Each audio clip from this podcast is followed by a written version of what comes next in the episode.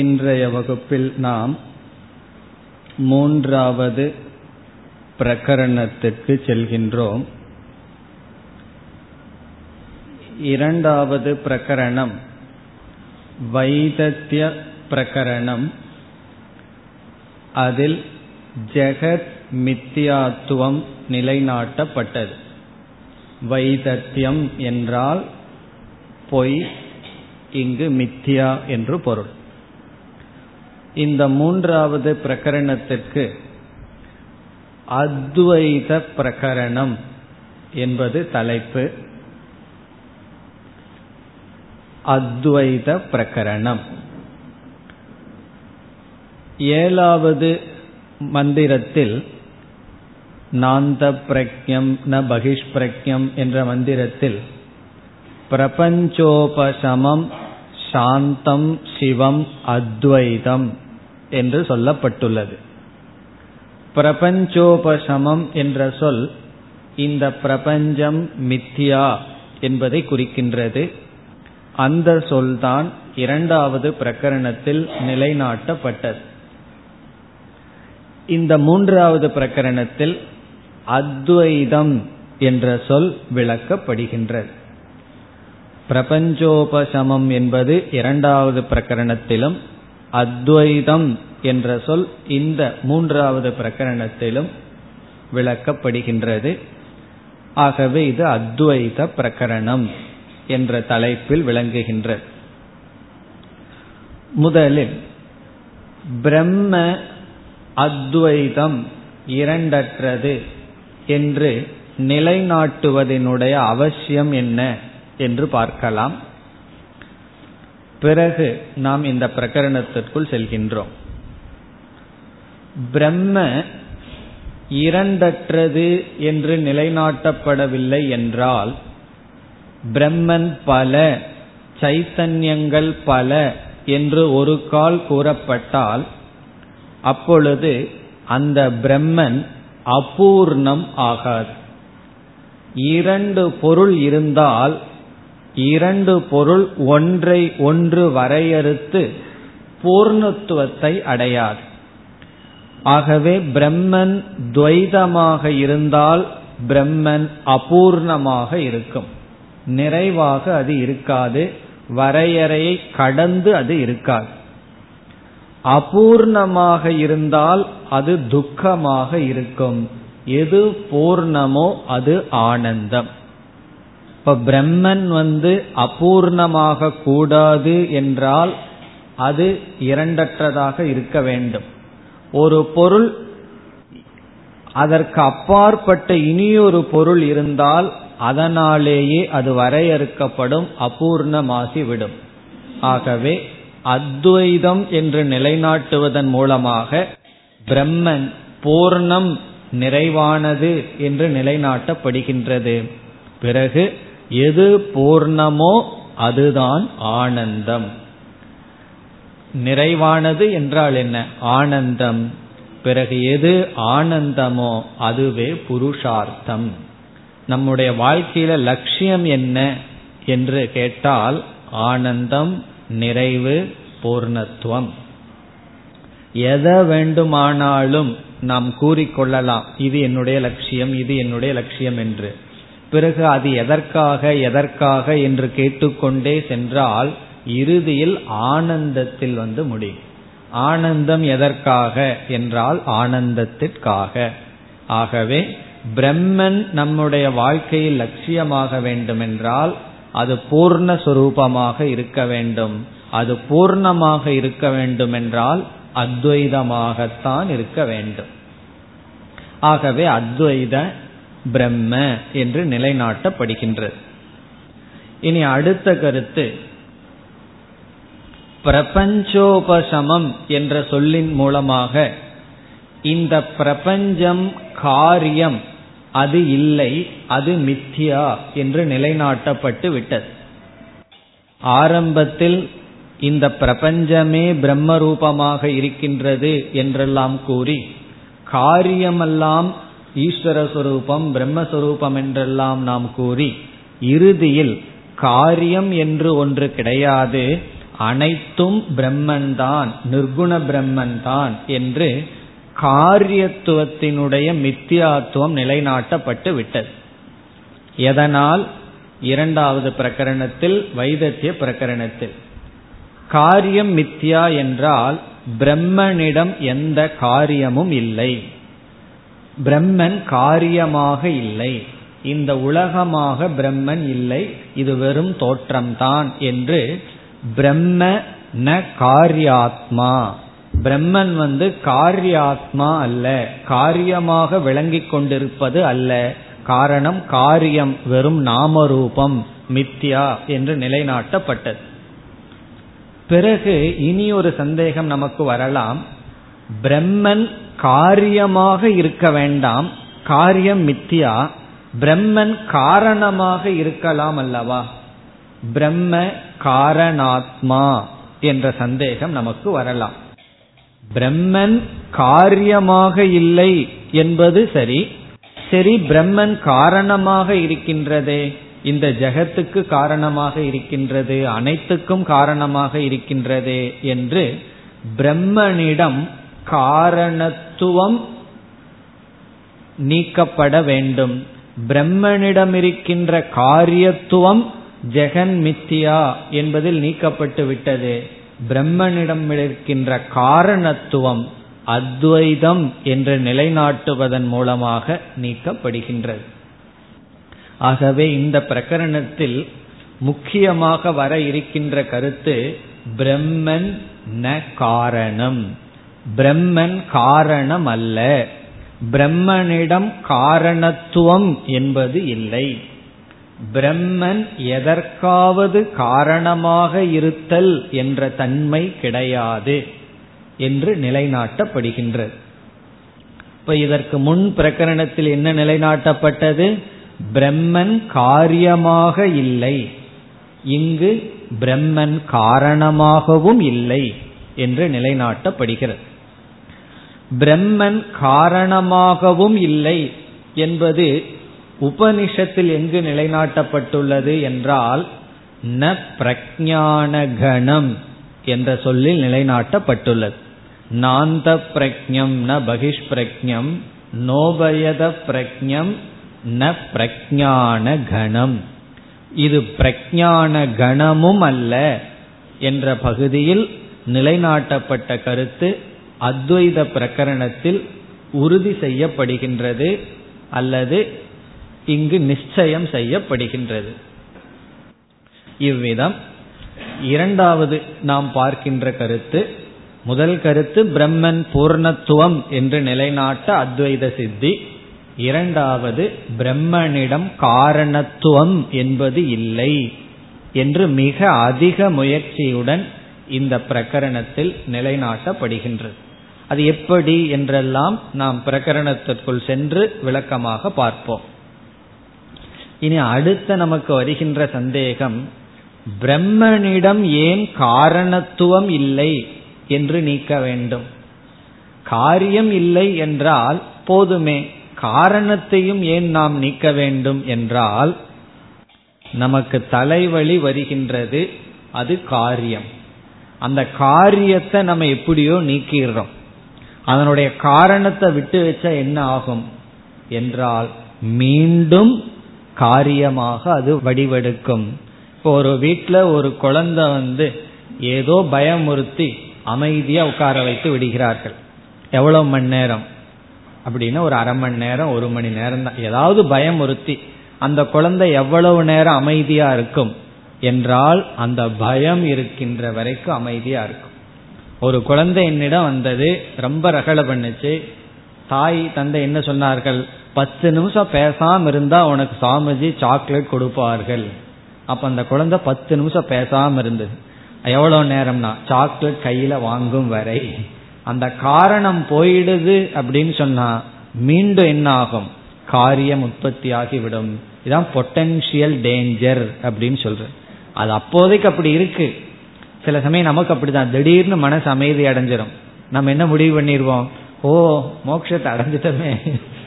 காரணம் என்ன? மனசு அமைதியாச்சேன்னா. ஆனால் மீண்டும் சஞ்சலத்துக்கான பொட்டென்சியல் உள்ள நம்ம வச்சுட்டு தற்காலிகமா சில சமயம் அமைதி அடையலாம்.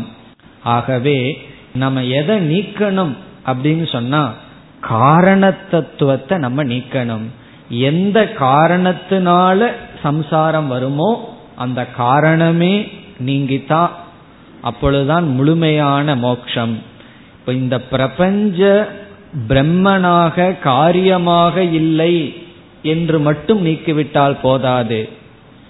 என்னைக்குமே இது காரியமாகாது, என்னைக்குமே சம்சாரம் இல்லை, நான் சம்சார நிவர்த்தி இப்பொழுது அடையவில்லை, எப்பொழுதுமே அடைந்தவன்தான், இனி சம்சாரம் வந்துடுமோங்கிற பயம் இருக்கக்கூடாது.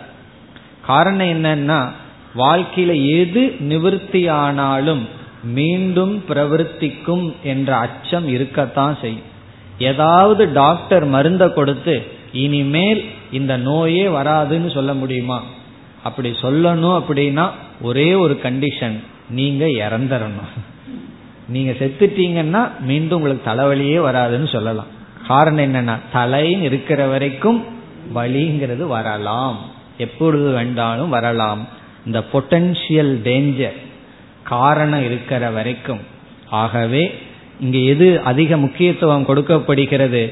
பிரம்மனிடம் இந்த உலகத்தை உற்பத்தி பண்ற, சம்சாரத்தை உற்பத்தி பண்ற காரணத்துவம் கிடையாது என்று அதிக முயற்சியுடன் செய்யப்படுகின்றது. இது அத்வைதத்தை நிலைநாட்ட வேண்டிய இரண்டாவது அவசியம். இனி மூன்றாவது அவசியம் என்னவென்றால், சூன்யவாத பிரசங்கத்தை நீக்குவதற்காக இந்த பிரகரணம்.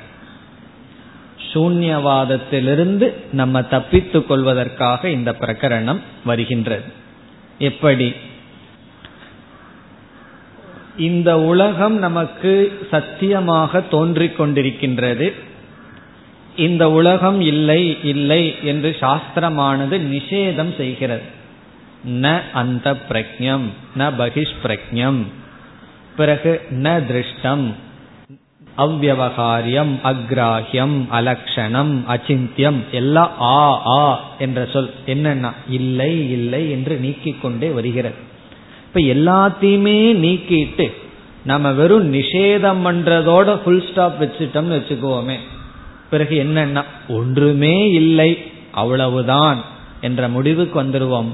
இப்போ பாசிட்டிவா ஒன்றுமே இல்லையா, எல்லாமே நெகட்டிவ் தேனா, இப்போ சூன்யந்தானா என்ற சந்தேகம் வரும் பொழுது ஜெகன் மித்யாத்துவத்தை தொடர்ந்து பிரம்ம சத்தியம் அத்வைதம் என்று இந்த பிரகரணம் பிரம்மத்தை நிலைநாட்டுகின்றது. ஒரு ஒரு என்டிட்டி, அறிவுடைய கான்சியஸ் பிரின்சிபிள் ஒன்று இருக்கு, அது ஏகம் அத்வைதம் பிரம்ம பூர்ணம் என்று சொல்லப்படுகிறது. பாதி கிணறு தாண்டியவர்கள் யாருன்னா இந்த உலகத்தை நீக்கியவர்கள். பாதி கிணறு தாண்டினாலும் கால்வாசி கிணறு தாண்டினாலும் முக்கால் கிணறு தாண்டினாலும் பிரயோஜனம் என்னன்னா தண்ணி இல்லாத கிணறு, அதுவும் தண்ணி இருந்தாவது நீந்தி வந்துடலாம். பிரயோஜனம் ஒரே ஒரு பிரயோஜனம் என்னன்னா கிணத்துக்குள்ள வீழ்கிறது தான் பிரயோஜனம். அப்படி முழுமையாக தாண்டனும். ஆகவே இந்த அத்வைத பிரகரணம் முழுமை செய்கின்றது. அதனாலதான் வேதாந்தத்துல சொல்லும் போது பிரம்ம சத்தியம் ஜெகன் மித்யா என்று இந்த ரெண்டு கருத்தும் சேர்ந்து சொல்லப்படும்.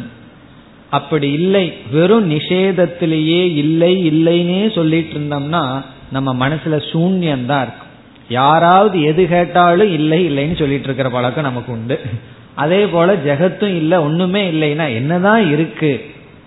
அப்ப அதை ஒன்று பாசிட்டிவா நேர்முகமா இது இருக்கு என்று நிலைநாட்ட வேண்டுமென்றால் அத்வைத பிரகரணம் அவசியம் ஆகின்றது.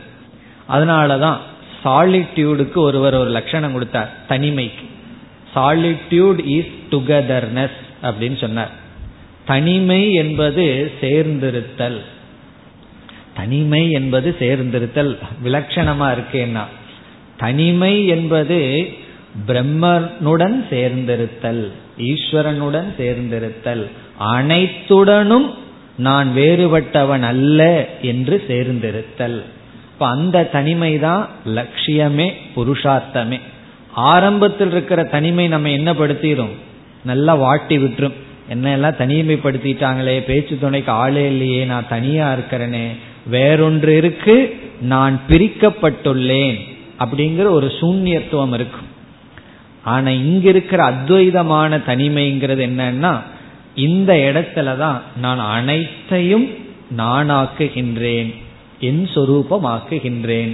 இப்படி ஒரு பாசிட்டிவா இருக்கணும். இல்லை அப்படின்னா தனிமைங்கிறது துக்கம். ஆனா என்னைக்கு தனிமைங்கிறது சந்தோஷம்னா, அங்கு வந்து என்னை நிறைவுபடுத்துற ஒரு தத்துவம் இருக்கின்றது என்று சூன்யவாதத்தை நீக்கி பிரம்ம என்ற ஒரு தத்துவம் இருக்கின்றது என்று நிலைநாட்ட, ஜெகன் மித்யாத்துவத்தை தொடர்ந்து பிரம்ம சத்தியத்துவம் அவசியமாகின்றது. ஆகவே இந்த மூன்று காரணத்தினால் அத்வைத பிரகரணம் மிக அவசியமாகின்றது. முதல் காரணம், அத்வைதம் பிரம்ம என்ற நிலைநாட்டினால்தான் பூர்ணத்துவம், அப்பொழுதுதான் பிரம்மன் புருஷார்த்தமாகும். இரண்டாவது, பிரம்மனிடம் இருக்கின்ற காரணத்துவம் நீக்கப்படுகின்றது. மூன்றாவது, சூன்யவாத பிரசங்கமானது நீக்கப்படுகின்றது. இந்த முகவுரையுடன் நாம் அத்வைத பிரகரணத்திற்குள் செல்லலாம். இதில் பல காரிகைகள், மிக அழகான முக்கியமான காரிகைகள். அடிக்கடி சங்கரர் இதிலிருந்து பல இடங்கள்ல கோட் பண்ணிட்டு இருப்பார். இப்ப எந்த காரிகை ரொம்ப முக்கியமோ அந்த காரிகையும் நாம் பார்க்கலாம். காரணம் என்னன்னா, மற்ற காரிகைகளை விட இந்த முழு பிரகரணமே ரொம்ப அழகான பிரகரணம். ஒவ்வொரு காரிகையும் நல்ல நல்ல கருத்துக்களை மிக தெளிவாக கூறியுள்ள காரிகைகள். இனி நாம் முதல் காரிகைக்கு சென்றால், இந்த பிரகரணத்தின் முதல் காரிகை துவைத நிந்தனையுடன் துவங்குகிறது. துவைத நிந்தா முதல் காரிகை. துவைதத்தை நிந்திப்பதுடன் கௌடபாதர் இந்த பிரகரணத்தை துவங்குகிறார்.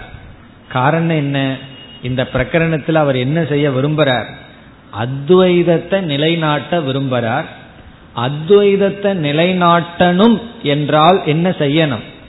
துவைதத்தை நிந்திக்கணும். ஆகவே துவைத நிந்தனையுடன் இந்த பிரகரணத்தை துவங்குகின்றார். துவைதத்தை நிந்திக்கின்றார். நிந்திக்கின்றார்னா என்ன? துவைதம், சம்சாரம் என்று இங்கு குறிப்பிடுகின்றார். அவ்விதம் இவர் துவங்குகின்றார். இவர் எப்படி இந்த காரிகையை அமைத்திருக்கிறார் என்றால், இங்கு என்ன சொல்கின்றார்? ஜீவர்கள், சாதகர்கள் என்ன நினைக்கிறார்கள்? ஈஸ்வரன் அல்லது பிரம்ம காரணமாக இருக்கின்றது, பிரம்மனிடம் இருக்கின்ற காரணம் என்ற தன்மை சத்தியம், அந்த பிரம்மன் அல்லது ஈஸ்வரன் ஏகம், ஒன்றுதான். பிறகு அந்த பிரம்மனே இந்த உலகமாக பரிணாமத்தை அடைந்துள்ளது, அந்த ஒரே ஒரு தத்துவம் பலவாக மாறியுள்ளது. இப்பொழுது நான் இந்த பலவாக இருக்கின்ற பிரம்மனிடத்தில் இருக்கின்றேன், ஜாதம் பிரம்மனிடத்தில் இருக்கின்றேன். பிரம்மன் ஜாதம், பிரம்மன் பிறந்துள்ளது. எப்படி? இந்த உலகமாக பிறந்துள்ளது. நான் இப்பொழுது பிறந்துள்ள இந்த பிரம்மனிடத்தில் இருக்கின்றேன். பிறகு உபாசனம் என்ற சாதனையை நான் செய்து மீண்டும் பிறவாத பிரம்மத்தை நான் அடைய வேண்டும் என்று பலர் நினைக்கிறார்கள். பல சாதகர்கள் என்ன நினைக்கிறார்கள்? இப்பொழுது நான் பிறந்துள்ள பிரம்மனிடத்தில் இருக்கின்றேன், இனி நான் உபாசனை செய்து செய்து பிறவாத பிரம்மத்தை அடைய வேண்டும். எல்லாமே அப்படித்தானே சொல்கிறார்கள். நான் பிறந்து இழந்துட்டு இருக்கேன், நான் வந்து பிறவாமையை அடைய வேண்டும். எல்லாம் அப்படித்தான் பாடுகிறார்கள். அதை வந்து ஒரு நிந்தனையாக சொல்றார். அது வந்து சரியல்ல, அது தவறு. அவர்கள் வந்து பரிதாபத்திற்குரியவர்கள். காரணம் என்ன? என்னைக்கு பிரம்மன் பிறந்திருக்கு, நீ பிறந்த பிரம்மத்தில் இருக்கிறதுக்கு, நீ என்னைக்கு பிறந்துள்ளாய், நான் பிறந்திருக்கேன் பிறந்திருக்கேன் எனக்கு இரவா வரம் வேண்டும், மீண்டும் பிறக்க கூடாது அப்படின்னு எல்லாம் பிரார்த்தனை பண்றதுக்கு என்று கேட்கின்றார். அதனாலதான் அத்வைதம் நன்கு புரிஞ்சதற்கு பிறகு இந்த அடுத்த பிறவி எனக்கு இருக்குமாங்கிற பேச்சே வரக்கூடாது. யாராவது எனக்கு அடுத்த பிறவி இருக்குமா அப்படின்னு ஒரு கேள்வி கேட்டாங்கன்னா இன்னும் அத்வைதம் புரியலன்னு அர்த்தம். காரணம் என்ன, பிறப்பு அப்படிங்கிறது ஒன்று இருந்தாத்தேனா அடுத்த பிறவி பழைய பிறவிங்கிறதெல்லாம், பிறப்புங்கிறது ஒன்று இல்லை அப்படிங்கிறத நிலைநாட்ட போறார். ஒரு பெரிய கருத்தை இந்த பிரகரணத்திலிருந்து பார்க்க போறோம். கொஞ்சம் இன்டைஜஷன் ப்ராப்ளம் எல்லாம் வரலாம், ஆனால் என்ன பண்றது, கஷ்டப்பட்டு அதை டைஜஸ்ட் பண்ணித்தான் ஆகணும். அப்படி ஒரு பெரிய தத்துவத்தை சொல்ல போறார். அதனால ஆரம்பத்தில் எப்படி சொல்றார், எல்லா சாதகர்களும் உபாசனம் என்ற சாதனையை எடுத்துக்கொண்டு, தியானம் விசாரம்ங்கிற சாதனையை எடுத்துக்கொண்டு என்ன நினைக்கிறார்கள், நான் இப்பொழுது பிறந்துள்ள பிரம்மனிடத்தில் இருக்கின்றேன், உபாசனைக்கு பிறகு பிறவாத பிரம்மத்தை நான் அடைவேன் என்று நினைத்துள்ளார்கள். இவர்கள் பரிதாபத்திற்குரியவர்கள், இவர்கள் உண்மையை புரிந்தவர்கள் அல்ல என்று சொல்கின்றார். பிறகு துவைதத்தை எப்படி நிந்திக்கிறார் என்றால், சாஸ்திரம் இருமையிலிருந்து துக்கம் வருகிறது என்று தெளிவாக கூறி இருக்கின்றது. ஏதாவது நமக்கு வேறுபட்டு ஒன்று வந்துடுதுன்னு சொன்னா அப்பொழுது துக்கம். இந்த உடல்லையே உடல்ல இருக்க வேண்டிய கிருமிகளை தவிர வேற கிருமிகள் உடலுக்குள்ள வந்ததுன்னு வச்சுக்கோமே, வைரஸோ பாக்டீரியாவோ வந்ததுன்னா உடனே என்ன வருது, துக்கம் வருகிறது. அப்படி இரண்டு என்று ஒன்று வந்தால் துக்கம். இப்ப சம்சாரம் என்றால் ரிலேஷன்ஷிப்பு தான் சம்சாரம், சம்பந்தம் தான் சம்சாரம். சம்பந்தம் இல்லாத வரைக்கும் சந்தோஷம், சம்பந்தம்னு வரும்பொழுது சம்சாரம் துவங்குகிறது. அதனாலதான் சொல்லுவார்கள், சம்பந்தி வந்தார் சம்சாரம் வந்தாச்சு எல்லாத்துக்கும். அப்படி எப்பொழுது சம்சாரம்னா ரிலேஷன்ஷிப்பு தான் சம்சாரமே. இது நம்ம கொஞ்சம் ஆழ்ந்து சிந்திச்சு பார்த்தா தெரியும். காலையில எழுந்திருக்கிறோம், யாரோடையும் ரிலேட் பண்ணவே இல்லை, சந்தோஷமா மனசு அமைதியா இருக்கு. நேரம் ஆக ஆக ஏன் நம்ம மனசு வந்து வேதாந்தத்திலிருந்து போயிருதுன்னா, ரிலேஷன்ஷிப் வர வர மற்றவர்களோட ரிலேட் பண்ண பண்ண அந்த பேப்பர்காரன் பால்காரன்ல இருந்து ஆரம்பிச்சிடும். அவன் போடுறதுல இருந்து அப்ப என்ன ஆகும்னா டிமாண்டிங், நீ ஏன் இப்படி செய்யல அப்படி செய்யலன்னு எக்ஸ்பெக்டேஷன் எல்லாம் ஆரம்பிச்சிருது. அப்ப சம்சாரம் அப்படிங்கிறது என்னன்னா சம்பந்தம், ரிலேஷன்ஷிப். இந்த ரிலேஷன்ஷிப் உறவிலேயே ஹையஸ்ட் ரிலேஷன்ஷிப் அல்லது கடைசி ரிலேஷன்ஷிப் சம்பந்தம் என்னன்னா ஜீவனுக்கும் ஈஸ்வரனுக்கும் உள்ள சம்பந்தம். நம்ம வந்து ஈஸ்வரனோட வைக்கிற ரிலேஷன்ஷிப் ஹோலி, உயர்ந்த ரிலேஷன்ஷிப், அதுதான் கடைசியா நம்ம வைக்கக்கூடிய சம்பந்தம். இங்க கௌடபாதர் என்ன சொல்றார், அதுவே சம்சாரம் அப்படின்னு சொல்லி சொல்றார். இப்போ உள்ளதுக்குள்ளேயே உயர்ந்த ரிலேஷன்ஷிப் எடுத்துட்டார். சாதாரண மக்களிடம் இருக்கின்ற சம்பந்தத்தை எடுத்துட்டா அது தெளிவாக இருக்கும். ஆனா உயர்ந்த சம்பந்தம் என்னன்னா ஈஸ்வரனோட வச்சிருக்கிற சம்பந்தம் தான். கண்டிப்பா பகவானோட நம்ம ஒரு ஃப்ரெண்டாவோ ரிலேஷன் வச்சிருந்தா அவர் நம்ம துயரப்படுத்த மாட்டார். அப்படியே துயரப்படுத்தினாலும் கூட அந்த துயரம் வந்து சந்தோஷமா தான் இருக்கும். அதனாலதான் ஒருவர் சொன்னார், என்னுடைய மனைவி எப்பொழுதுமே அழுதுட்டே இருக்கா, என்ன பண்றது சுவாமி அப்படின்னு ஒருவர்கிட்ட கேட்டாராம். அவர் சொன்னார், அவளுடைய அழுகாட்சியை நான் நிறுத்த முடியாது, நான் என்ன ஒன்று செய்யலாம், அந்த கண்ணீரை ஹோலி வாட்டரா மாற்றலாம், தூய்மையான கண்ணீரா மாற்ற முடியும்னாராம். அப்படின்னு என்னன்னா கொஞ்ச நாள் வேதாந்த உபதேசம் பண்ண கடவுளை நினைச்சு அழுகிற மாதிரி வைக்கலாமே தவிர அழுகிறத நிறுத்த முடியாது. அதனுடைய அர்த்தம் என்னன்னா நம்ம வந்து கடவுள் அப்படின்னு போனோம்னா அந்த ரிலேஷன்ஷிப் வந்து உயர்ந்த ரிலேஷன்ஷிப். இங்க என்ன சொல்றார், அதையே பிரதமம் அல்ல நியாயம்னு பிரதானமா எடுத்துட்டு அந்த ரிலேஷன்ஷிப்பும் கூட சம்சாரத்தை தான் கொடுக்கும். அது வேணா ஒரு படியா இருக்கலாம், ஆனா அதுவும் சம்சாரம்தான் என்று கடவுளோட நம்மைய தனிமைப்படுத்தினாலும் கூட துக்கம்தான் என்று சொல்கின்றார். இத வந்து கேனோபனிஷத்துல நேதம் எதிதம் உபாசதே என்ற சொல்லினால் விளக்கப்பட்டிருக்கின்றது. அதை மையமாக கொண்டு இந்த முதல் காரிகையை எழுதுகின்றார். இப்ப கௌடபாதர் இந்த முதல் காரிகை எழுதுவதற்கு மைய கருத்து என்ன, கேனோபனிஷத்தில் வந்துள்ள நேதம் எதிதம் உபாசதே யத் வாச்சானப்யுதிதம் ஏனவாகப்யுத்யதே என்ற மந்திரங்களில் கடைசியில நேதம் எதிதம் உபாசதே, எதை நீ தியானிக்கின்றாயோ வணங்கி கொண்டிருக்கின்றாயோ அது பிரம்மன் அல்ல என்று ஐந்தாறு மந்திரங்களில் வந்துள்ளது. அப்படி உத்தமமான ரிலேஷன்ஷிப் எடுத்துட்டு அப்படி தொடர்பு கொண்டிருப்பதும் கூட சம்சாரம்தான் என்று சொல்கின்றார். இதுல நம்முடைய அத்வைதத்தினுடைய கருத்து என்னவென்றால், ஈஸ்வரன் இந்த உலகமாக தெரிகிறார் என்பது பாரமார்த்திக சத்தியம் அல்ல, அது ஒரு படியாக நாம் எடுத்துக் கொள்கின்றோம். இப்ப ஈஸ்வரனோட சம்பந்தம் வைக்கிறது, மானசீகமான ஒரு சம்பந்தம் வச்சுக்கிறதுங்கிறது ஒரு படி. ஆனால் அதையே முடிவாக வைத்தால் அது சம்சாரம், அது ஒரு படியே தவிர முடிவல்ல என்று இங்கு குறிப்பிடுகின்றார். இப்பொழுது காரிகையை பார்த்தால், உபாசனா ஆஸ்ருதக தர்மக, இங்கு தர்மகங்கிற சொல் ஜீவனை குறிக்கின்றது. உபாசனா என்ற சாதனையை சார்ந்துள்ள ஜீவன் அவன் என்ன, அவனுடைய நிலை என்ன? ஜாதே பிரம்மணி வர்த்ததே. ஜாதே பிரம்மணி என்றால் பிறந்த இந்த பிரம்மனிடத்தில் இருக்கின்றான், அவன் வந்து பிறந்த பிரம்மனிடத்தில் இருக்கின்றான். மாயையுடன் சேர்ந்து வெளிப்பட்ட இந்த சகுண பிரம்மனிடத்தில் இருக்கின்றான். பிறகு அவன் என்ன நினைக்கின்றான்? பிராக் உற்பத்தேகே சர்வம் அஜம், இவைகளெல்லாம் தோன்றுவதற்கு முன்னாடி அனைத்தும் பெறப்பட்டதாக இருந்தது. இது வந்து இவனுடைய எண்ணம். இந்த உபாசகன் என்ன நினைக்கிறான்? பிறப்பதற்கு முன் இவைகளெல்லாம், அதாவது இவைகள் தோன்றுவதற்கு முன் இவைகளெல்லாம் பெறப்பட்டு இருந்தது.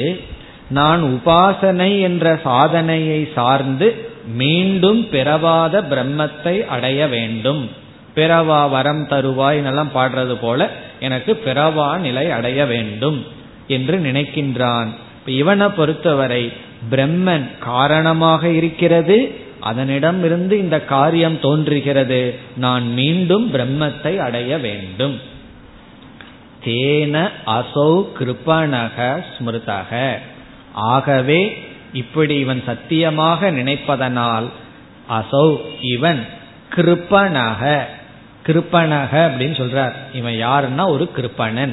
கிருப்பணன்னா என்ன? பரிதாபத்திற்குரியவன். தீனக சோச்சியக, சோச்சியகனா வருத்தத்திற்குரியவன். காரணம் என்ன? இவன் என்ன நினைச்சிட்டு இருக்கான்? பிரம்மனிடம் காரணத்துவம் இருக்கு, அதுல காரியமான இந்த உலகம் வந்திருக்கு, நான் மீண்டும் அந்த பிறவாத பிரம்மத்தை அடையணும் என்றெல்லாம் நினைத்து கொண்டிருக்கின்றான் என்று துவைத நிந்தனையுடன் முதல் காரிகை துவங்குகின்றது. இனி அடுத்ததாக இரண்டாவது காரிகைக்கு வருகின்றோம்.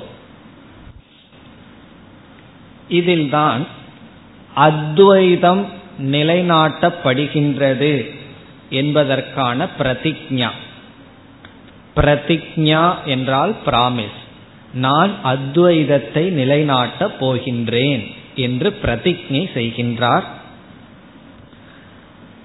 அதாவது துவைதத்தில் சம்பந்தத்தில் இருப்பது சம்சாரம் என்ற காரணத்தினால் என்ன சொல்கின்றார்? அதக வக்ஷ்யாமி, ஆகவே சம்பந்தத்தில் துவைதத்தில் இருப்பது சம்சாரம், ஆகவே வக்ஷ்யாமி நான் சொல்ல போகின்றேன். என்ன சொல்ல போகின்றாராம்? அஜாதி, அஜாதி என்ற தத்துவத்தை, பிறப்பற்ற ஒரு தத்துவத்தை நான் விளக்கப் போகின்றேன். அகார்பண்யம், அகார்பண்யம் என்றால் துயரமற்றது, சம்சாரமற்றது. கார்பண்ய தோஷோ உபகத ஸ்வபாவக, ஞாபகம் இருக்கோ? இது எங்க இருக்குன்னு கீதையில அர்ஜுனன் சொல்றான், நான் வந்து கார்பண்யம் இரக்கம் என்ற சிறுமையில் வீழ்ந்திருக்கின்றேன்னு சொல்லி. உண்மையிலேயே சம்சாரம் அதுதான். நம்மையே நாம பரிதாபத்திற்கு உரியவர்களாக நினைத்தல் என்பதுதான் சம்சாரம். நம்மையே நம்ம கற்பனை பண்ணிக்கிறது, பரிதாபத்துக்கு உரியவங்களா நம்ம நினைச்சிட்டு. யாராவது எப்படி இருக்குன்னு கேட்க மாட்டீங்களா? என்ன இவ்வளவு நேரம் நாள் கழிச்சு பார்த்தும் கூட உடம்பு இப்படி இருக்குன்னு ஒரு வார்த்தையும் கேட்கலையே. காரணம் என்னன்னா நம்மைய நம்ம ஒரு பரிதாபத்துக்குரியவர்களா பாவித்து இருக்கிறது தான் மோட்சம். உண்மையே நம்ம பரிதாபத்துக்குரியவர்கள் அல்ல. அப்படி பரிதாபத்திற்கு இல்லாத ஒரு தத்துவத்தை நான் சொல்ல போகின்றேன், அது அஜாதி.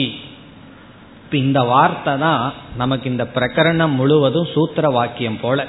இதை புரிஞ்சிட்டோம்னா எல்லாம் புரிஞ்சிட்டோம். அஜாதி அப்படிங்கிற வார்த்தை அஜாதிவாதக, அது வந்து சமதாம், அது வந்து சமத்துவத்துடன் இருக்கின்றது. பிறகு இரண்டாவது வரியில ரொம்ப அழகா சொல்றார், நான் சொல்ல போற பிறவாத பிரம்ம எப்பொழுது எப்படி என்றால் யதா ந ஜாயதே கிஞ்சித் ஜாயமானம் சமந்ததக, அனைத்து பக்கங்களிலும் அனைத்தும் பிறந்து கொண்டிருக்கும் பொழுது எப்படி ஒன்றுமே பிறக்கவில்லையோ அப்படி விளக்கப் போகின்றேன். அதாவது எல்லாமே முழுமையாக பிறந்து கொண்டு இருக்கின்ற சமயத்திலேயே எப்படி பிறப்பில்லையோ பிறப்பற்ற தன்மைங்கிறதை நான் விளக்கப் போகின்றேன். பிறந்து கொண்டிருக்கும் பொழுதே பிறப்பற்ற தன்மையை நான் விளக்கப் போகின்றேன். அதனாலதான் ஆரம்பத்திலேயே சொன்னேன், இது கொஞ்சம் ஜீர்ணிக்கிறது கஷ்டம்னு. பிறந்து கொண்டிருக்கும் பொழுதே அனைத்தும் தோன்றிக் கொண்டிருக்கும் பொழுதே எப்படி எதுவும் தோன்றவில்லை என்பதை நான் நிலைநாட்டப் போகின்றேன் அப்படின்னு சொல்றார். அப்ப இங்க வந்து பிரதிஜை செய்யறார், பிரம்ம அஜாதி, அஜாதி பிரம்மத்தை நான் நிலைநாட்டப் போகின்றேன் என்ற பிரதிஜா செய்கிறார். இப்ப இந்த இடத்துல இந்த பிரதிஜா என்ன என்பதை நாம் பார்த்துவிட்டு பிறகு அடுத்த காரிகைக்கு செல்லலாம். இப்ப இந்த இரண்டாவது மந்திரம் வந்து அறிமுகம். இதுல நமக்கு வந்து முக்கியமாக எடுத்துக்கொள்கின்ற வார்த்தை அஜாதி. இதில் ஜாதி என்ற சொல்லுக்கு பொருள் ஜென்ம, பிறப்பு. ஜாதி அப்படின்னு சொன்னா நம்ம இந்த காஸ்ட்னு வச்சிருக்கிறோமே, இந்த ஜாதி அந்த ஜாதின்னு சொல்லி, அதல்ல. இந்த இடத்துல ஜாதி என்றால் பிறப்பு, ஜென்ம. அஜாதி என்றால் அஜென்ம, பிறப்பற்றது. இதுதான் என்னுடைய டிக்ஷனரி மீனிங். பிரம்ம அஜாதி, பிரம்ம பிறப்பற்றது அல்லது காரணமற்றது. அஜாதிங்கிறதுக்கு இனியொரு பொருள் பிரம்ம அகாரணம் என்பதுதான். இப்பொழுது பிரம்மன் அத்வைதம் என்று நிலைநாட்ட வேண்டும் என்றால், பிரம்மனை வந்து அத்வைதம் இரண்டற்றதுன்னு நிலைநாட்ட வேண்டும் என்றால், பிரம்ம அஜாதி, பிரம்மனிடம் பிறப்பில்லை காரணமில்லை என்று நிலைநாட்ட வேண்டும். அஜாதி என்பதற்கு இரண்டு பொருள் இருக்கின்றது. ரெண்டு விதத்துல பொருள் பார்க்க போகின்றோம்.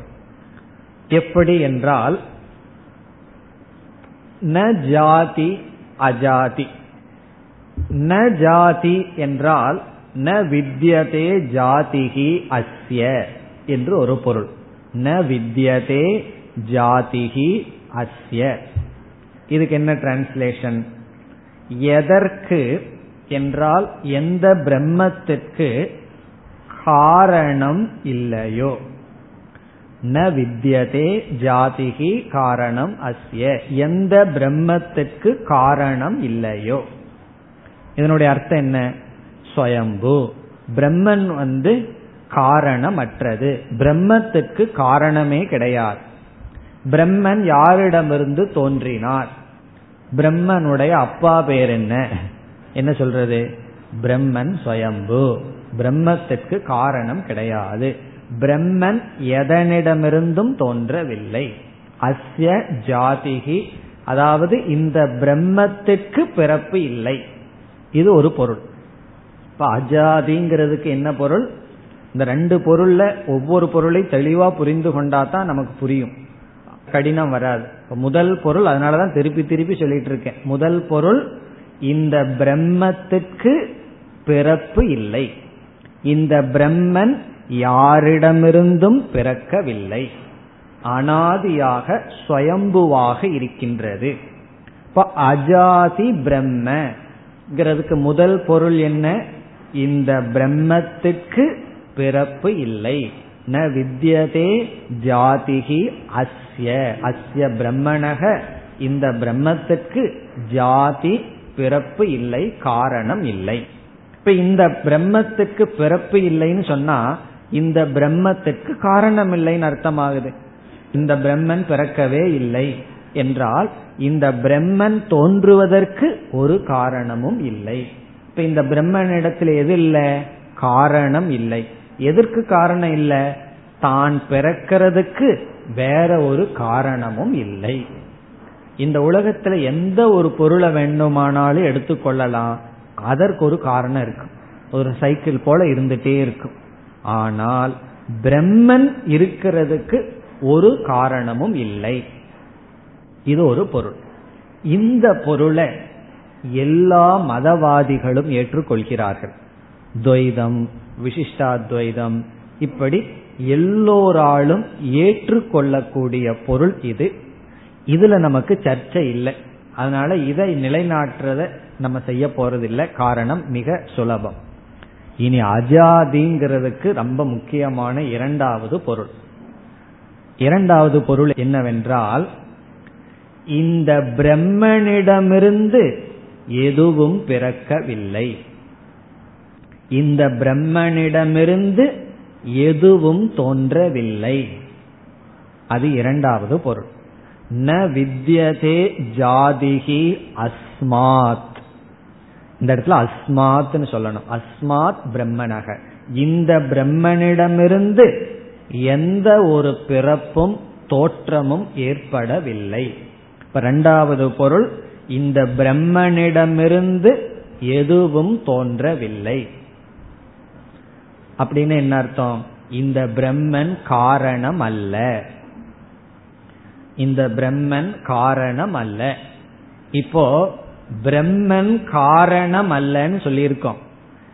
ரெண்டு காரணம் அல்ல அப்படிங்கிறது மனசுல நன்கு பதியணும். ஒன்று, இந்த பிரம்மன் பிறக்காததனால் தான் இருப்பதற்கு எந்த காரணமும் அற்றவராக இருக்கிறார். தான் இருக்கிறதுக்கு பிரம்மனுக்கு ஒரு காரணமும் இல்லை. இது சுலபமான பொருள்.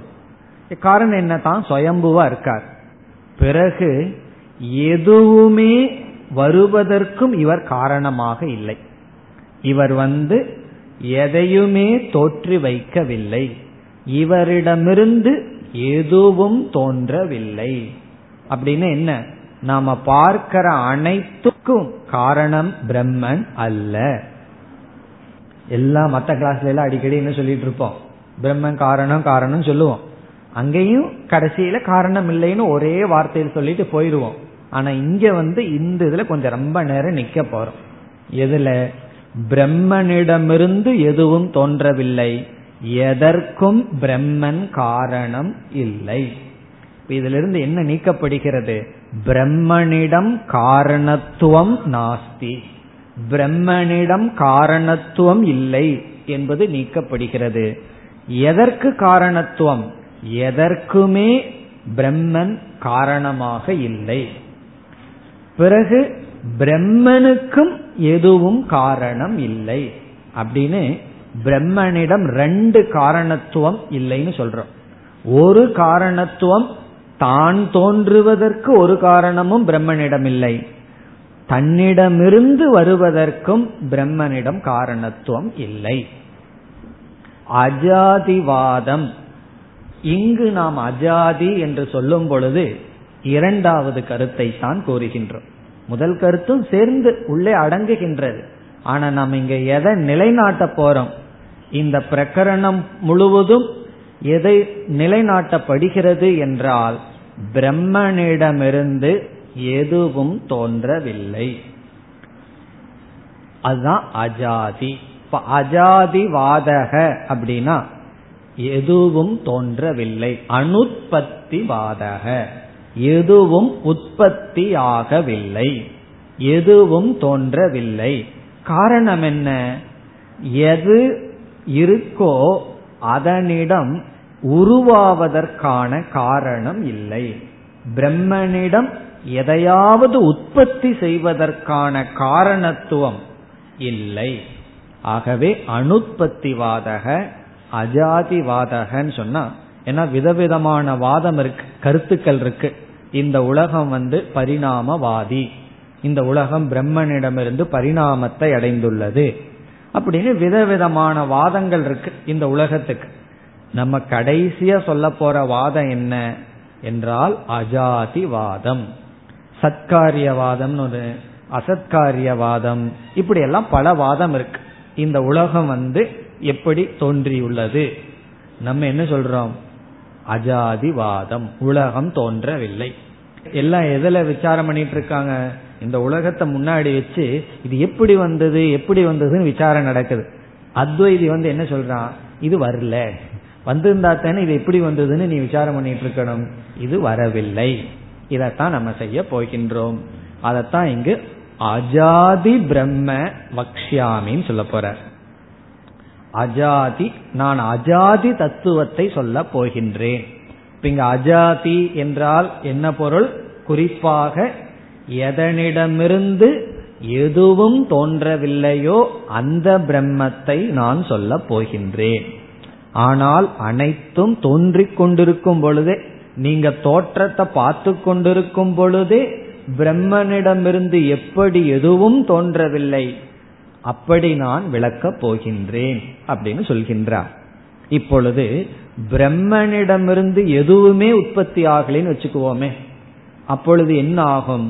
பிரம்மன் அத்வைதம், பிரம்மன் அகாரணம். பிரம்மனிடம் காரணம்ங்கிற தன்மையும் நீக்கப்படும். காரணம் என்ன? பிரம்மனிடம் தான் எதுவுமே வரலையே. நான் வந்து ஏதாவது ஒருத்தரை பண்ணியிருந்தேன்னா அவர் வந்து சொல்லலாம், அவர் இப்படி பண்ணினதுனாலதான் எனக்கு கஷ்டம் வந்திருக்குன்னு சொல்லி. ஒன்றையும் நான் செய்யவில்லை என்றால் நான் காரணமாக இருக்க முடியாது. ஆகவே பிரம்மன் எதற்கும் காரணம் அல்ல. அப்படின்னு என்ன? சிருஷ்டி பிரம்மனிடம் வரவில்லை, சிருஷ்டி பிரம்ம காரியம் அல்ல. இப்படி சொல்வதிலிருந்து நமக்கு என்ன சித்திக்கின்றது? பிரம்ம அத்வைதம்.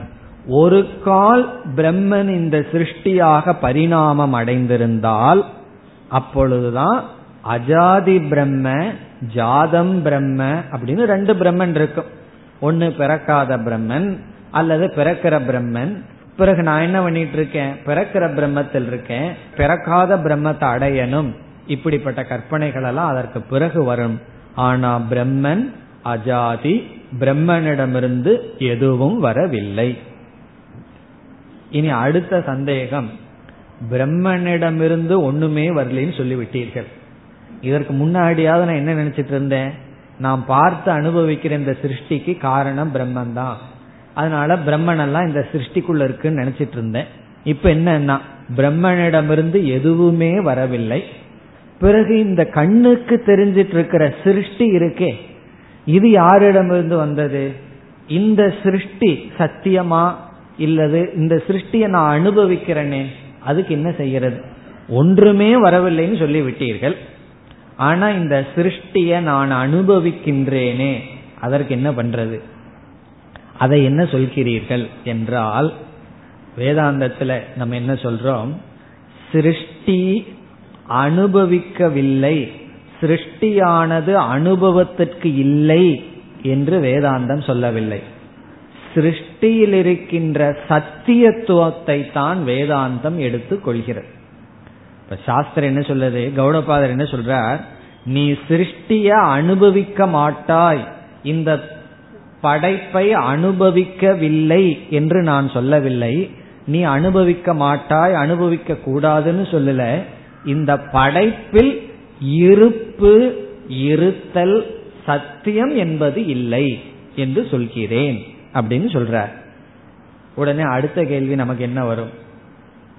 சத்தியமே இல்லாதத, சத்தா இல்லாதத பிறகு நான் எப்படி அனுபவிப்பேன்? அடுத்த கேள்வி. அதாவது இங்கு நீ அனுபவிக்கிறது பத்தி நான் பேசல, அது இல்லைன்னு நான் சொல்றேன். அதுல வந்து சத்தா இல்லைன்னு சொல்றேன். அடுத்த கேள்வி என்ன, இல்லாதத நான் எப்படி அனுபவிப்பேன்? சத்தா இல்லைன்னு சொன்ன பிறகு நான் ஏன் அனுபவிக்கிறேன்? அதற்கு யார் நமக்கு துணை புரிவார்கள்? ரஜ்ஜு சர்ப்பம். பாம்பானது இல்லை, ஆனால் என்ன செய்கின்றாய்? அனுபவிக்கின்றாய். ஆகவே எதையெல்லாம் நீ அனுபவிக்கின்றாயோ அதெல்லாம் சத்தியம் அல்ல. இல்லாததையும் நீ அனுபவிக்கலாம். இந்த பிரபஞ்சம் இல்லை, ஆனால் நீ அனுபவிக்கின்றாய். இந்த பிரபஞ்சத்தில் இருக்கிற சத்தியத்துவம் தான் எடுத்துக்கொள்ளப்படுகின்றது.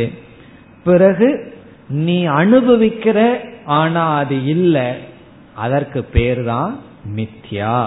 இப்ப மித்யான்னு என்ன? அதை நான் அனுபவிக்கிறேன், ஆனா அது இல்லை. ஆகவே நம்ம என்ன சொல்றோம்? நோ சிருஷ்டி, சிருஷ்டி இல்லைன்னு சொல்றோம். அந்த வார்த்தையே ஜீர்ணிச்சுட்டு பேசாம யாராவது இருந்துட்டா ஒரு பிரச்சனையும் இல்லை.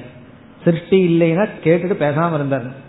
இல்லையே நான் அனுபவிக்கிறேனே, சரி அதற்காக ஒரு ஸ்டெப் கொஞ்சம் இறங்கி வந்து சொல்றேன், நோ சிருஷ்டி அல்லது மித்யா சிருஷ்டி. இப்ப அஜாதி முதல்ல சொல்றோம், இல்லைன்னா மித்யா சிருஷ்டி. ஏதோ உன் கண்ணுக்கு தெரியுது, அவ்வளவுதான். ஆகவே நம்முடைய வாதம், இந்த சிருஷ்டியில நம்முடைய வாதம் அஜாதிவாதம் அல்லது மித்யா சிருஷ்டிவாதம். ரெண்டும் ஒண்ணுதான். அஜாதிவாதம்னு சொன்னாலும் மித்யா சிருஷ்டிவாதம்னு சொன்னாலும் ஒரே பொருள் தான். அஜாதினா உண்மையில் இந்த சிருஷ்டி கிடையாது, ஆனால் நாம் அனுபவிக்கின்றோம். அப்படி அனுபவிக்கிறதுனால மித்தியாங்கிற வார்த்தையை பயன்படுத்துகின்றோம். இப்ப என்ன கௌடபாதர் செய்ய போகின்றார் என்றால், இந்த பிரம்மனிடமிருந்து எதுவும் வரவில்லை, இந்த பிரம்மன் எதற்கும் காரணமாக இல்லை, இந்த பிரம்மனுக்கு காரணமில்லை. அதை இவர் எஸ்டாப்ளிஷ் பண்ண வேண்டாம், ஏன்னா எல்லாம் ஒத்துக்கிறாங்க இந்த பிரம்மனுக்கு காரணம் இல்லை. கொஞ்சம் அறிவுடையவர்கள், ஆஸ்திகர்கள், பிரம்மங்கிற ஒரு தத்துவத்தை எடுத்துக்கொள்பவர்கள் என்ன சொல்கிறார்கள்? இந்த பிரம்மத்துக்கு நம்ம அப்பா அம்மா சொல்லக்கூடாது, காரணம் சொல்லக்கூடாது, அதை ஒத்துக்கிறேன். ஆனா இந்த பிரம்மனிடமிருந்து வந்தது அதை நான் ஏற்றுக்கொள்கிறேன்னா நம்ம என்ன சொல்றோம்? பிரம்மனும் எதனிடமிருந்து வரவில்லை, பிரம்மனிடமிருந்தும் எதுவும் வரவில்லை. பிரம்மன் வந்து எதனிடமிருந்தும் வரலைன்னா அந்த பிரம்மனிடமிருந்து எப்படி எதுவும் வர முடியும்? ஆகவே அந்த பிரம்மனிடமிருந்தும் எதுவும் வரவில்லை. அப்படி பிரம்மன் எதற்கும் காரணமற்று இருக்கின்ற தன்மையுடன் இருக்கின்றார். அந்த பிரம்மத்தை நிலைநாட்டப் போகின்றேன். அது எப்படின்னா அகார்பண்யம், அது புருஷார்த்தத்துடன் கூடியது, சிறுமைப்படாதது, உன்னை பெருமைப்படுத்துவது, அப்படிப்பட்ட பிரயோஜனத்தை உடைய இந்த பிரம்மத்தை கூற போகின்றேன். இது பிரதிஜ்ஞா. அப்படி சொல்லும் பொழுதே இரண்டாவது வரியில் என்ன சொல்லிட்டார்? நான் அப்படி சொல்ல சொல்ல இந்த உலகமெல்லாம் அப்படியே டிசப்பியர் ஆயிரும் நினைக்க கூடாது. அப்படியே அத்வைத பிரகரணம் படிக்க படிக்க என்ன ஆகும்? அப்படியே கொஞ்சம் கொஞ்சமா உலகம் மறைஞ்சிட்டு போய் இந்த சாப்டர் முடிஞ்ச உடனே என்ன இருக்கும்? ஒன்னு இருக்கா, வெறும் பிளாங்கா இருக்கும். அப்படின்னு அல்ல, ஜாயமானம் சமந்ததக, எல்லாமே பிறந்து கொண்டிருக்கும் பொழுது, பிறந்து கொண்டிருக்கும் பொழுதே நான் எதை நிலைநாட்ட போறேன்? பிரம்மனிடமிருந்து ஒன்னும் பிறக்கலேன்னு நிலைநாட்ட போகின்றேன் அப்படின்னு சொல்றார். அப்படி முதல் இரண்டு காரிகைகள்ல வந்து துவைத நிந்தையை செய்து பிறகு என்ன செய்ய போகிறேன்னு சொல்லிட்டார். இதுதான் நம்ம பார்க்க போற முழு பிரகரணத்தினுடைய அச்சாணியான கருத்து. இந்த அஜாதிங்கிறத அடுத்த கிளாஸ்ல மறந்துட்டு வந்தீங்க. அஜாதி தான். அஜாதின்னு என்ன? பிரம்மனிடமிருந்து எதுவும் பிறக்கவில்லை. அதெல்லாம் மனசுல வச்சுக்கணும். ந வித்யதே ஜாதிகி ஜென்ம அஸ்மாத், இந்த பிரம்மனிடமிருந்து எதுவும் பிறக்கவில்லை. காரணம் என்ன? உங்களுடைய வகுப்பிலிருந்து மனதில் எதுவும் பிறக்கவில்லை, எந்த அறிவும் பிறக்கவில்லை. அப்படியல்ல, எதுவும் பிரம்மனிடமிருந்து பிறக்கவில்லை. இனி நம்ம மூன்றாவது காரிகைக்கு வருகின்றோம். காரணம் என்னன்னா முப்பதாவது காரிகை வரை என்ன பார்க்க போறோம்ங்கிறத இந்த மூன்றாவது காரிகையிலேயே வச்சிடறார். முதல் இரண்டு இன்ட்ரோடக்ஷன், மூணாவது காரிகை வந்து முப்பதாவது காரிகை வரை என்ன நடக்க போகுதுங்கிறதனுடைய சாரம். பிறகு முப்பதுல இருந்து நாற்பத்தேழு வரைக்கும் வேற டாபிக். ஆகவே மூன்றிலிருந்து இந்த அத்தியாயம் முடிகிற வரைக்கும் ரெண்டு மேஜர் டாபிக். அது மூன்றிலிருந்து முப்பது வரைக்கும் என்ன சொல்ல போறார் என்று இப்பொழுது பார்க்கின்றோம். என்ன இனிமேல் செய்யணும், என்ன பிரதிஜ்ஞா பண்ணியிருக்கார், என்ன பிராமிஸ் பண்ணியிருக்கார், இதை செய்ய போறேன்னு சொல்லிட்டு என்ன செய்யணும். சில சமயங்கள்ல சில பேர் மேடையில வந்து நான் இதையெல்லாம் உங்களுக்கு விளக்க போகிறேன்னு சொல்லி அரை மணி நேரம் சொல்லிடுவார். இருக்கிறதே அவருக்கு முப்பத்தஞ்சு நிமிஷம் தான். முப்பது நிமிஷம் என்ன சொல்லுவார், நான் இதையெல்லாம் உங்களுக்கு சொல்ல போறேன்னு. கடைசி அஞ்சு நிமிஷத்துல நேரம் ஆயிடுதுன்னு உட்கார்ந்துடுவார். அப்படி கௌடபாதர் பிரதிஜ்ஞை என்ன பண்ணியிருக்கார் அதை செய்யணும், அதை விட்டுட்டு வேற பண்ணக்கூடாது. என்ன பண்ணியிருக்காரு பிரதிஜ்ஞை, பிரம்மனிடமிருந்து எதுவும் தோன்றவில்லை, அப்படி தோன்றாத பிரம்மத்தை விளக்கப் போகிறேன்னு சொல்லியிருக்கார். அப்படி என்றால் எது தோன்றியதாக நாம் நினைத்துள்ளோமோ அது தோன்றவில்லை என்று நிலைநாட்டப்பட வேண்டும். ஆகவே இப்பொழுது அகில பிரபஞ்சத்தை எடுத்துக் கொள்கிறார், சிருஷ்டியையே எடுத்துக் கொள்கிறார். இப்ப கௌடபாதர் கையில என்ன இருக்கு, சிருஷ்டியே இருக்கு. அனைத்தும் எதெல்லாம் தோன்றியதாக அனுபவிக்கத்தக்கதாக நம்ம நினைச்சிட்டு இருக்கிறோமோ அனைத்து சிருஷ்டியையும் எடுத்துட்டு அந்த சிருஷ்டியை இரண்டா பிரிக்கிறார். அனைத்து சிருஷ்டி எதெல்லாம் நம்ம தோன்றியிருக்கும் ஜாதம்னு நினைச்சுள்ளமோ அதை எடுத்து ரெண்டா பிரிக்கிறார். ஒன்று போக்திரு பிரபஞ்சம், இனி ஒன்று போக்ய பிரபஞ்சம். போக்திரு பிரபஞ்சம், இனி ஒன்று போக்ய பிரபஞ்சம். போக்திரு என்றால் அனுபவிப்பவன், இந்த இடத்துல ஜீவக ஜீவன் அனுபவிப்பவன். போக்ய பிரபஞ்சம் என்றால் அனுபவிக்கப்படும் பொருள், போக்ய பிரபஞ்சம். அதை நம்ம சுருக்கமா ஜெகத் என்று சொல்லலாம். இப்ப அனைத்து பிரபஞ்சமும் அனைத்து சிருஷ்டியும் எப்படி பிரிக்கப்பட்டுள்ளது, ஜீவன் ஜெகத் அப்படின்னு பிரிச்சுட்டார். உலகமே அப்படித்தானே, இந்த உலகம்னா என்ன, அனுபவிப்பவன் அனுபவிக்கப்படும் பொருள், அப்படி ஒரு டிவிஷன். இப்ப என்ன செய்ய போறார், ஜீவன் ஜெகத் இந்த இரண்டையும் ஒன்றொன்றாக எடுத்துக்கொண்டு ஜீவன் பிறக்கவில்லை, பிறகு ஜெகத் பிறக்கவில்லை என்று நிலைநாட்ட போறார். ஜீவன் தோன்றவில்லை, ஜெகத் தோன்றவில்லை என்று நிலைநாட்ட போறார். நமக்கெல்லாம் பர்த்டே இல்லை அப்படின்னு நிலைநாட்ட போறார். கிளாஸ் முடிஞ்ச உடனே சில பேர் பர்த்டே சாக்லேட் கொடுப்பார்கள். காரணம் என்னன்னா பர்த்டே உடம்புக்கு இருக்கு, ஆனா பிரம்மத்துக்கு இல்லை. அதை நிலைநாட்ட போகிறார். இப்ப ஜீவ சிருஷ்டி நிஷேதக ஜெகத் சிருஷ்டி நிஷேதம் செய்ய போறார். எப்படி செய்ய போறார் என்றால் ஜீவனை முதல்ல எடுத்துக்க போறார். அந்த ஜீவனை எடுத்துட்டு ஜீவன் எப்படி தோன்றவில்லை என்பதை யுக்தி பிரமாணத்துடனும் ஸ்ருதி பிரமாணத்துடனும் நிலைநாட்ட போறார். ரெண்டு பிரமாணத்தை கையாள போறார். ஒன்று யுக்தி, இனி ஒன்று ஸ்ருதி. உபனிஷத் வாக்கியத்தின் மூலமா ஜீவன் பிறக்கவில்லைங்கிறத நிலைநாட்ட போறார். பிறகு யுக்தியினுடைய தர்க்கத்தினுடைய துணை கொண்டு இந்த ஜீவன் தோன்றவில்லை என்று நிலைநாட்ட போறார். பிறகு என்ன செய்ய போறார், ஜெகத்தை எடுத்துக்குவார். இந்த ஜெகத் உண்மையில் தோன்றவில்லை, இது காரியம் அல்ல என்று அதற்கும் யுக்தி பிரமாணத்தை எடுத்துக்கொண்டு பிறகு சாஸ்திர பிரமாணத்தை ஸ்ருதி பிரமாணத்தை எடுத்துக்கொண்டு நிலைநாட்ட போகின்றார். ஆகவே மூன்றாவது காரிகையில் ஆரம்பிச்சு முப்பதாவது காரிகை வரை என்ன நடைபெற போகின்றது என்றால் ஜீவ சிருஷ்டி நிஷேதக யுக்தி பிரமாணேன ஸ்ருதி பிரமாணேன.